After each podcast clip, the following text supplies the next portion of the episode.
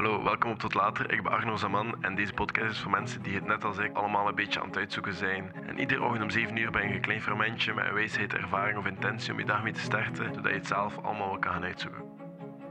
Hela, goedemorgen. Ehm, ik zit een beetje in de knoop met mezelf vandaag. Het is... ehm,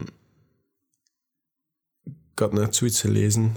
ehm, als je twee konijnen op jaagt, ga je er geen één vangen. dus ja, allee, ja, geen één konijn vangen als je er op twee jaagt. En als je er op één jaagt, is de kans er nog altijd niet dat je hem gaat vangen. Maar die is wel groter. En dat deed me een beetje denken. Ik heb altijd mijn handen in heel veel verschillende potten. En misschien zelfs te veel. Maar als ik erover ga nadenken wat ik moet stoppen met doen, dan krijg ik stress en krijg ik anxiety en dan heb ik daar geen goesting in. Want ik wil al die dingen blijven doen. Maar je kan wel de percentages veranderen waarin dat je werk steekt en bepaalde dingen doen.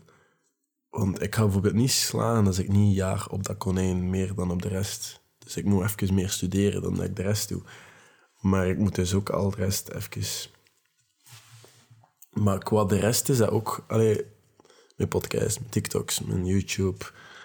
ehm bedrijfjes dat ik wil opstarten. Al die dingen... En ja, freelance jobjes, al die dingen, dat zijn allemaal zoveel verschillende potten. Waar ik met mijn handen in zit te graaien. En als ik daar één van wegneem, krijg ik anxiety. Hè? Want dan is van, ah shit, want dat werkt wel. En dan...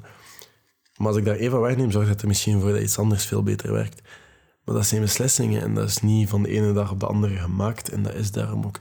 Ze raden altijd aan en al die boeken zeggen dat ook en zo, maar... Wat als je dat gewoon niet wilt? Wat als je nu zoiets hebt van, nu kan ik dat nog niet doen, of nu wil ik dat gewoon nog niet doen? En al die dingen samen doen, dat geeft mij ook stress, hè. Maar minder stress dan dat ik het niet zou doen. En dat is het een beetje, want ik kreeg ook net de vraag van iemand van... Denk je niet echt dat veel mensen helpen met constant video's te maken? En ik moest erover nadenken, want ik krijg niet veel zulke berichtjes. Ehm, en ik dacht van, ja... Ik had nog iets gelezen of gezien en dat deed me een beetje denken daaraan van... Vogels die zingen niet om jouw ochtenden aangenamer te maken of jou meer rust te geven. Vogeltjes die zingen omdat ze liedje hebben. Dat is het.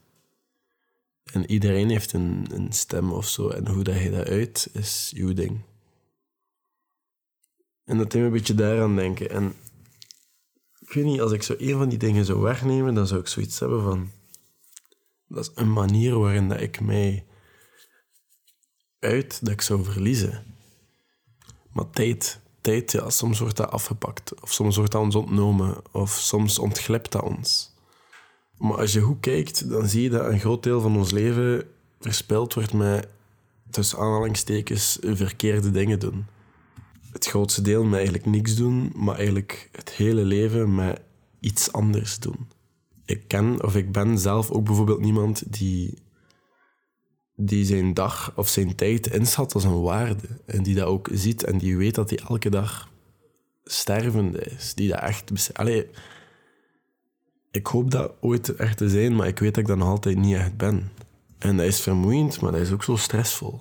Ik heb wel ehm, een paar dagen geleden iets heel mooi gelezen in een van de brieven van Seneca. Seneca is een filosoof die brieven schreef. En die brieven worden... Allee, ik raad je dat zeker aan om dat ooit een keer te lezen. En daarin stond eh, het fragment. Ik ga het gewoon lezen. Je bent minder afhankelijk van de dag van morgen wanneer je beslag legt op die van vandaag.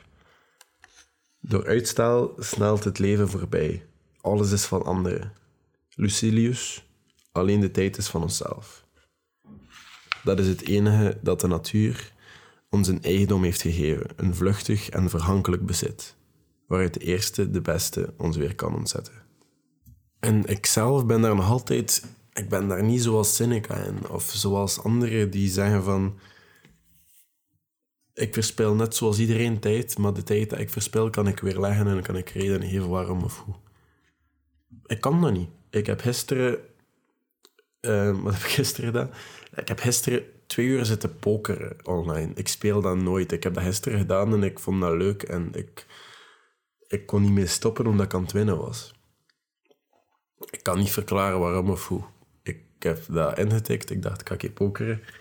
En ja, dat was mijn avond. In plaats van te studeren heb ik gepokerd. En ik kan niet verklaren waarom of hoe, of waarom het dat goed was, of waarom het niet goed was. Again, ik zoek het ook maar uit. Ik ben geen held daarin.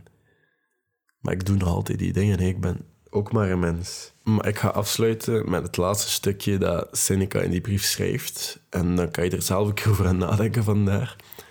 En ik hoop dat je je dag neemt hoe dat die is. En ja, een beetje meer controle neemt op de dag van vandaag, zodat je morgen kan controleren. Ik ga het lezen en dan hoor ik jullie morgen.